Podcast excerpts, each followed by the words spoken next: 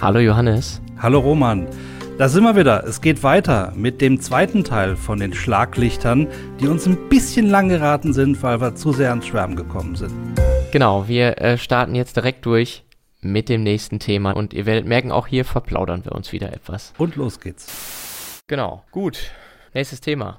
Was haben wir noch? Du hast gesagt, es gibt noch so ein politisch-gesellschaftliches Thema, das wir ansprechen müssten. Genau, und zwar die Bürgerinitiative, auch auf wieder EU-Ebene, ja.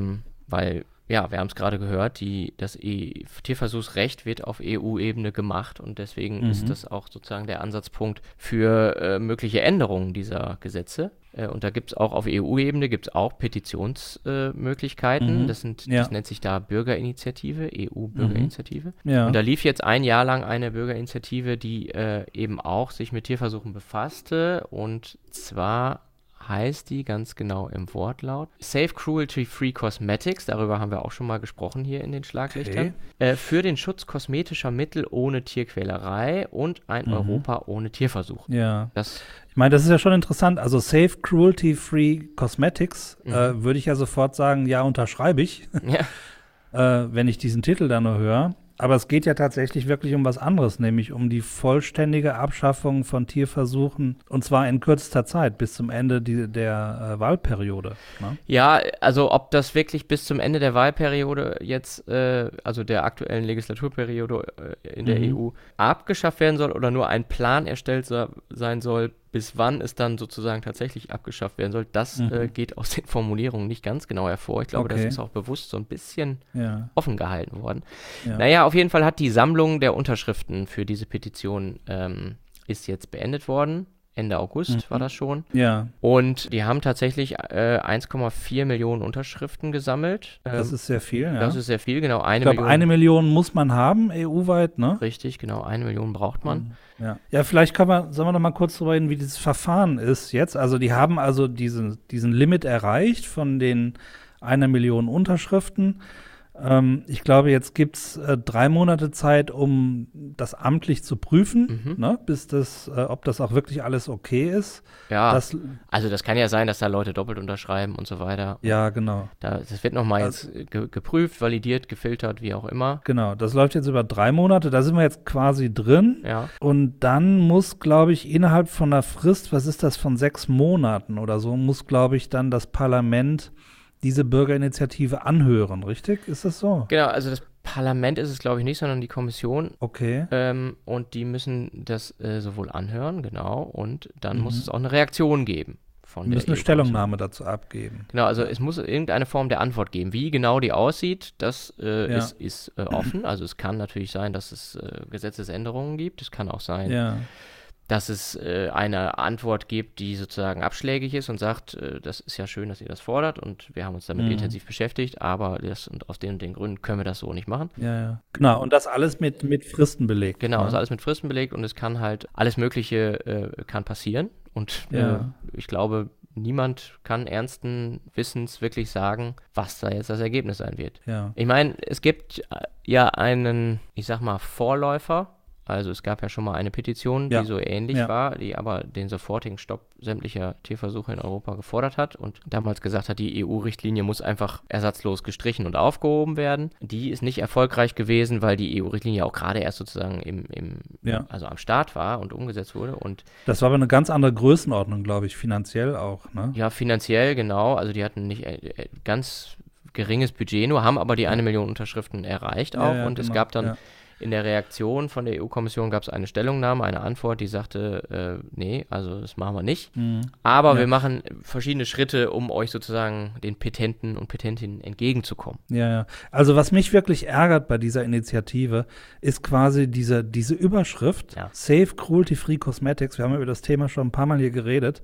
Es gibt keine Tierversuche für Kosmetik. Ja? Und trotzdem haben die diese Überschrift. Und jeder sagt natürlich, klar, ich will keine Tierversuche für Kosmetik und unterschreibt das natürlich, würde ich ja auch machen. Aber dahinter steht was ganz anderes. Ja, genau. Ja? Sie erkennen ja sogar an, das ist das Ärgerliche, dass es da ein Verbot gibt, ja, weil es würde oft um Unterschriften geworben mit der Message sozusagen, das Verbot ist bedroht und bitte unterschreibt, dass es erhalten bleibt, so nach dem Motto. Und das ist halt einfach totaler Quark, weil niemand hat vorgeschlagen, die Gesetze dahingehend in irgendeiner Form zu ändern. Das steht überhaupt nicht zur Debatte. Steht gar nicht zur Debatte. Vielleicht sollten wir auch mal, nur um die Hintergründe so ein bisschen klar zu machen, du hast mir mal eine Grafik gezeigt, erstens, wie viel Geld da reingeht und woher dieses Geld hauptsächlich kommt. Ich weiß nicht, kann man darüber reden oder darf man da nicht drüber reden? Ja, natürlich kann man darüber reden. Also es ist sicherlich im Interesse der Industrie, dass sie eben für bestimmte Chemikalien keine Versuche machen müssen. So.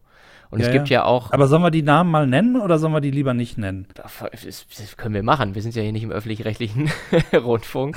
Also, weil ich fand das schon interessant, weil das sind ja schon Firmen, die jetzt genau damit werben. Also ich habe es kürzlich wieder gesehen, ja, ich laufe durch München und sehe, die machen hier Werbung, bei uns gibt's tierversuchfreie Kosmetik, wo ich schon wieder Blutdruck kriege, wo ich genau weiß, da kann ich genauso in den Supermarkt gehen und mir die Creme kaufen. Da ist das genauso, ja. Und das ist halt Body Shop, ja. Ja, die sind ja dafür geben bekannt, einen Großteil des Geldes dazu und so Firmen wie Dove. Ja, beziehungsweise hinter Dove steht ja ein größerer Konzern, Unilever. Genau. Ja, das ist ja ein riesiger internationaler Konzern, der Produkte des täglichen Lebens herstellt, unter anderem eben auch Chemikalien, Kosmetika, Lebensmittel, alles Mögliche. Und ich sag mal so, natürlich haben die legitimes Interesse daran zu sagen, wir wollen keine Tierversuche für unsere Produkte machen müssen. Das verstehe ich ja auch, ja. Das ist ja auch in Ordnung. Ja. Was allerdings schon ein bisschen komisch ist, wenn man sagt, ja, wir müssen ja hier unsere Chemikalien testen lassen, dann könnte man ja auch sagen, ja, der benutzt halt nicht irgendwelche neuen Chemikalien. Ihr könnt ja auch was anderes nehmen. Es schaffen andere Hersteller ja auch. Ja. Ne? Also die werden ja nicht gezwungen, Tierversuche zu machen, sondern die werden nur gezwungen, Tierversuche zu machen, wenn sie neue Stoffe registrieren wollen. Und da muss man natürlich schon, also da ist natürlich eine knallharte Marktlogik auch dahinter, muss man ganz klar auch sehen. Ja. Ja, und irgendwie hat das für mich auch so ein bisschen, also vielleicht bin ich jetzt auch neurotisch oder so, ich weiß es nicht, aber das sind ja Firmen aus UK, die ja nun eigentlich an der EU-Richtlinie gar nicht mehr dranhängen. Wie findest du das? Ich meine, das ist jetzt im Prinzip eine Finanzierung, die aus UK kommt für eine EU-Bürgerinitiative. Ja, ich würde mal sagen, das ist noch so eine Übergangszeit, ne? Also weiß ich nicht. Aber letztendlich, ich meine, klar, wenn die UK ihre Produkte auf den EU-Markt bringen wollen, und ich meine, das werden sie natürlich nach wie vor tun wollen, dann müssen sie sich da an die Regeln halten und ja. Also mich wurmt's irgendwie. Sie wollten raus, jetzt sind sie draußen und über die Arten wird jetzt quasi wieder Einfluss genommen. Also mich ärgert's irgendwie. Sage ich einfach nur mal so. Ist aber meine ganz persönliche Meinung. Ich sag mal, ohne jetzt da irgendwie konspirativ klingen zu wollen, so ein Geschmäckle hat das, ne? Ja, irgendwo schon. Naja. Gut, aber das werden wir natürlich weiterverfolgen, was aus dieser Bürgerinitiative wird. Das ist natürlich sehr wichtig für uns, aber ich glaube, es ist einfach wichtig, auch mal zu sehen, also wenn ich gefragt werde, irgendwo eine Unterschrift zu leisten und man sagt mir, wir brauchen hier eine Unterschrift gegen Tierversuche für Kosmetik, da würde ich sofort unterschreiben, aber man muss eben gucken, was genau dahinter steht und was für Interessen da vielleicht sonst noch eine Rolle spielen. Ja.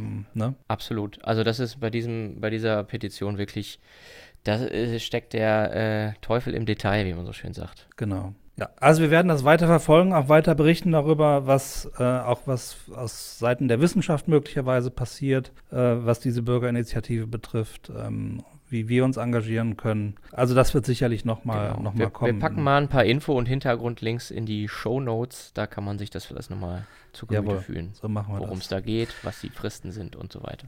Genau. Und jetzt ist Zeit für unsere neue Rubrik, Roman. Ich denke, wir sollten darüber reden, wie toll Biologie ist und was es für tolle Wissenschaft gibt in der Biologie. Ja, komm, Johannes, fahr ab. Brandheiß. Aus der Biologie. Ja, Roman, also das ist jetzt unsere neue Rubrik, heiße Neuigkeiten aus der Biologie. Und wir hatten beide schnell ein Thema gefunden, über das wir reden wollten, weil vor ein paar Wochen ging es durch die Nachrichten, dass zwei Forschungsgruppen unabhängig voneinander sogenannte synthetische Embryonen hergestellt haben. Du hast das auch gehört, ja, ne? Genau. Das ist ja wirklich relativ groß gegangen durch viele verschiedene Medien. Ich weiß nicht, ob es in der Tagesschau war, aber das hat so das Potenzial dazu, so ein Aufreger zu sein. Wenn es um Embryonen geht, dann ist ja man in Deutschland speziell natürlich immer direkt sehr hellhörig. Ja. Ja. Aber es sind jetzt ja keine, ja, wie sage ich, richtigen oder normalen Embryonen, genau, ich glaube, wir sondern müssen, es sind synthetische. Was heißt das? Genau, wir müssen das mal erklären, was das ist, synthetische Embryonen. Weil als ich zuerst synthetische Embryonen gehört habe, habe ich gedacht, okay, das ist irgendwas in silico, also irgendwelche rechnerbasierten Embryonen oder sowas. Aber das ist es nicht. Es geht tatsächlich um lebende Zellen. Und zwar haben diese Forschergruppen Folgendes gemacht. Die haben embryonale Stammzellen genommen und diese embryonalen Stammzellen zusammengebracht mit Zellen, die einmal entweder, also das Trophektoderm bilden, das ist also extra embryonales Gewebe, und primitives Endoderm. Also 3 verschiedene Zelltypen, embryonale Stammzellen, Trophektoderm und primitives Endoderm, die Zellen zusammengebracht. Und diese Zellen entwickelten sich dann in vitro, also im Reagenzgefäß, bis zum 8. Tag der embryonalen Entwicklung. War das verständlich? Ich glaube nicht. Aber okay. Komm, frag mich. Was heißt das? Was heißt das jetzt? Also normalerweise Embryo kennt man, Eizelle, Spermium, die gehen zusammen und dann teilt sich das, ne, mit den Bienen und den Blüten. Richtig. Du brauchst einen Vater und eine Mutter und du brauchst eine Gebärmutter, wo der Embryo ausgetragen wird bei den Säugetieren. So, und was ist jetzt hier anders? Genau, die haben eben nur Zellen genommen, ja, also aus der Zellkultur, embryonale Stammzellen, das sind die Zellen, die in der Blastozyste innen drin liegen und den Embryo bilden, und die können sich noch in alle Zellen entwickeln, ja. Aber wenn man die Zellen so zusammentut, machen die das nicht einfach, die fangen nicht einfach an und entwickeln sich zu einem Embryo, ja, sondern die brauchen mehr. Und die haben eben gezeigt, ich kann 2 Zelltypen dazu tun. Das sind einmal die Zellen, die die Plazenta bilden, und das sind die Zellen, die den Dottersack bilden. Leg die zusammen, ich tue die in der Nährlösung und dann entsteht ein relativ normaler Embryo, und den kann ich bis zum 8. Tag der embryonalen Entwicklung in der Petrischale kultivieren. Und dieser Embryo, der hat dann also nicht, der ist nicht aus einem Ei, aus einer Eizelle und einem Spermium entstanden, sondern aus einer Körperzelle. Aus Zellkultur. Einfach nur aus Zellkultur. Also du brauchst keine komplette, es waren Mauszellen, also das muss man auch nochmal sagen, also es geht hier um Mäuse. Ja. Also reine Zellkultur, ja, und ich nehme einfach aus 3 Schalen was raus, setze die die Zellen zusammen, aggregiere die, mache da so einen kleinen Klumpen draus und tue die in die richtige Nährlösung, und dann kann ich die so weit bringen, dass die halt bis zum 8. Tag sich entwickeln. Und das heißt, die entwickeln, also erstmal machen die Gastrulation, das heißt, jetzt steht also Ekto-, Meso- und Endoderm. Ja. Die bilden einen Darm aus, die bilden ein Neuralrohr aus, es entsteht sowas wie ein Vorderhirn, wie ein Mittelhirn, es entsteht ein Herz. Und bis zum 8. Tag, da fängt dann so die Organogenese wirklich an. Ja? Also die heißt, haben zum Beispiel auch noch keine Gliedmaßen. Da fängt das an, dass Organe sich tatsächlich bilden, ne? Du hast jetzt gerade von Gehirn und Herz gesprochen, aber das sind alles sozusagen die ersten Stadien, ne, davon. Genau, richtig. Von der Entwicklung. Ja. Und sie sehen auch, also am Tag 8 sehen sie auch nicht, also es ist kein wirklicher 8 Tage alter Embryo. Also die Zellen sehen nicht ganz normal aus. Und interessant ist auch an dem Paper, ich meine, wir kommen ja sicherlich auch gleich drauf, was ist jetzt so toll? Ja, genau. Warum ist es überhaupt toll? Oder ist es eine Gefahr? Oder darüber wollen wir auch reden. Ja. Also die haben diese Embryonen, das habe ich mich dann gefragt, warum haben die diese Embryonen nicht in eine Gebärmutter eingesetzt und austragen lassen? Das ist offenbar nicht gemacht worden. Das haben die anscheinend noch gar nicht versucht, oder es hat nicht geklappt. Ich weiß nicht, ob das... Das kann ich dir auch nicht sagen. Das ist... Wahrscheinlich hängt das ja auch damit zusammen, dass man erstmal gucken wollte, ob die sich überhaupt entwickeln oder ob das dann eher so ein, also wenn man sie einpflanzen würde, muss man das zu einem sehr frühen Stadium machen, und dann weiß man ja nicht, sind die jetzt angewachsen oder wie weit geht das, oder ist das ein technisches Problem, dass wir das nicht sozusagen an... Genau, also die Frage, also die ich mich gestellt habe, da das ja keine normalen Embryonen sind, ja, sondern die sind sehr ähnlich, das sind Embryoide, ja, so bezeichnen die selber. Diese synthetischen Embryos, Embryoide. Die Frage ist natürlich, wenn die in einem Mutterleib gewesen wären, hätten die sich dann zu Ende entwickelt und wären die geboren worden. Aber diese Frage gehen die überhaupt nicht an, was ich sehr merkwürdig finde. Also die Frage wird überhaupt nicht gestellt. Also es werden weder Experimente gezeigt, wo das versucht ist und wo es vielleicht nicht geklappt hat. Oder vielleicht ist es gar nicht versucht worden, das weiß ich nicht. Ja, ich könnte mir vorstellen, dass diese Sachen jetzt laufen, ne? Ja, aber dann ist halt die Frage, was ist wirklich... Wenn nicht von der Gruppe, von den Gruppen, sondern dann vielleicht von jemand anders. Ne? Aber dann frage ich mich, was wirklich das Neue ist an dem, was die da gemacht haben. Also weil du kennst sicherlich diese Versuche, wo man sogenannte tetraploide Aggregation macht. Ja? Da nimmst du embryonale Stammzellen, also das gibt es schon sehr lange. Du nimmst die embryonale Stammzelle und legst diese embryonalen Stammzellen quasi zwischen tetraploide Zellen, ja? Die machst du ein. Also Zellen mit vierfachem Chromosomensatz. Genau. Die werden, du nimmst ein Zweizellembryo, der wird fusioniert, also mit so einem elektrischen Strom, dann hast du eine tetraploide Zelle. So, und diese tetraploiden Zellen bilden auch nur extraembryonales Gewebe. Also Plazenta zum Beispiel, ja. Aha. Und der ganze Embryo besteht nur aus den embryonalen Stammzellen, die in dem Sandwich zwischen diesen beiden tetraploiden Zellen dazwischen waren, ja. Und das macht man schon lange, die kann man austragen lassen und die entwickeln sich ganz normal. Okay. Drum war für mich die Frage, was ist jetzt wirklich das Neue an dieser angeblich so sensationellen Arbeit? Das kann ich dir nicht sagen, weil ich kein Embryologe bin. Das, was ich so gelesen habe, hieß es aber, wurde das überall so ein bisschen als Durchbruch gefeiert. Ne? Und die Frage ist natürlich, was hat das jetzt, also geht das auch mit Menschen? Ne? Und was würde dann passieren? Ja, seltsamerweise habe ich mir diese Frage überhaupt nicht gestellt. Weil ich versuche mir die ganze Zeit klarzumachen, was ist hier wirklich das Neue? Und ich glaube, es ist die Kombination daraus Embryonen herzustellen, ohne überhaupt eine Maus zu brauchen, ja, und sie für 8 Tage kultivieren zu können. Ja, aber ich sag mal, die Zellen müssen ja auch irgendwo herkommen. Die embryonalen Stammzellen, die wachsen ja nicht, oder kann man die als Zelllinie halten? Die kann man als Zelllinie halten. Ach so, okay. Das geht schon. Also das kannst du über einen sehr langen Zeitraum machen. Also im Prinzip kannst du sagen, es gibt so viele embryonale Stammzellen, du brauchst die jetzt nicht unbedingt neu zu machen. Also du brauchst keine Maus, ja, und kannst dir die embryonale Entwicklung von einem frühen Stadium bis zum Tag 8 kannst du untersuchen. Ja. Und das im Reagenzglas. Du kannst ja, wenn du die Entwicklung dir anschauen willst im Mutterleib, kannst du ja nicht machen, du siehst es ja nicht. Genau. Ja? So, und ich glaube, dass das eigentlich so die eigentliche Leistung ist, das Zusammenbringen einer Methode, ein Embryo entstehen zu lassen. Ich habe eben erklärt, mit der tetraploiden Methode kann man das schon sehr lange. Und gleichzeitig sie kultivieren zu können. Ich brauche noch nicht mal eine Leihmutter. Ja, ich glaube, das ist tatsächlich auch so ein Ansatz, der relativ neu war. Die haben da irgendwie ja so Rollflaschen gehabt. Ja, also das ist nicht so eine normale Zellkultur, wie man das kennt, mit so einer Petrischale, sondern das sind so Flaschen, die auf so einem Roller stehen und sich die ganze Zeit bewegen. Ja. Und das wird ja auch, und ich glaube, da hast du vollkommen recht, wenn du sagst, dass das vor allen Dingen die Methodik auch was Neues ist und man konnte früher ja nicht reingucken, wie sich so ein Embryo im lebenden Organismus sozusagen entwickelt. Das wird auch so ein bisschen promoted als möglicher Ersatz für eben solche Tierversuche. Genau. In dem Bereich der Entwicklungsbiologie. Genau. Und sie machen ja auch tatsächlich ein Beispiel, also sie machen dasselbe dann nochmal nicht mit einer normalen ES-Zelllinie, sondern mit einer ES-Zelllinie, wo ein bestimmtes Gen, Pax6, ausgenockt ist, also da ist dieses Gen kaputt.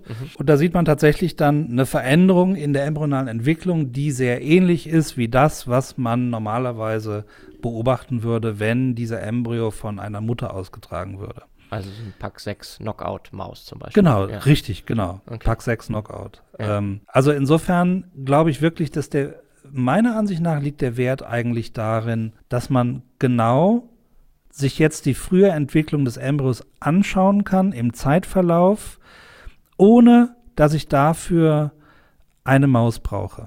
Ja. Das ist, also vielleicht gibt es andere Meinungen, können wir gerne hören, aber das ist meiner Ansicht nach der Wert dieser beiden Papers.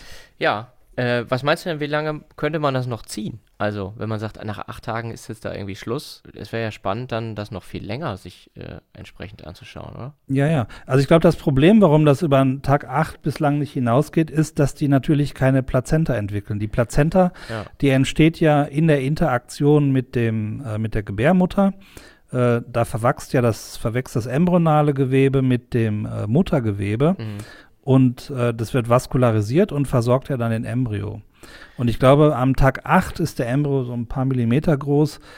Das funktioniert dann irgendwann nicht mehr. Braucht ja so eine Versorgung, ne? Ja, das heißt, wenn man da, das wäre, glaube ich, der nächste Schritt, wenn man das irgendwie schaffen könnte, so eine Gebärmutter synthetisch entstehen zu lassen, dann würde die Entwicklung sicherlich weitergehen. Dann könnte man also gucken, wie sich so eine Plazenta überhaupt bildet, was da auch manchmal schief geht. Und dann ist man ganz schnell ja schon auch theoretisch in den Grundlagen der Gynäkologie, Schwangerschaftsmedizin. Ne? Richtig, genau, ja.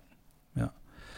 Ja, das ist auf jeden Fall super spannend und ja, da ist einiges im Schwange und ich glaube, gerade in Deutschland ist das auch ganz interessant, weil es hier ja relativ starke Restriktionen zum Embryonenschutz gibt, Embryonenschutzgesetz und so, beim Menschen, genau. Ja. Und man aber natürlich Entwicklungsbiologie auch hier in Deutschland betreiben möchte und vielleicht sind das so auch Alternativen in dem Bereich, ne? Ja, ist natürlich die Frage, muss ich das wirklich am Menschen machen, diese frühe Entwicklungsbiologie, weiß ich nicht. Weiß ich auch nicht. Kann man bei Mäusen sicherlich auch sehr gut schon machen, obwohl die ein paar ganz spezielle Effekte haben, aber da will ich jetzt gar nicht einsteigen. Ja, alleine schon, das muss ja deutlich schneller gehen, ne? Ja, es geht sehr viel schneller, genau, ja. bei der Maus, ist schon richtig, aber die Prozesse sind doch eben sehr ähnlich irgendwo.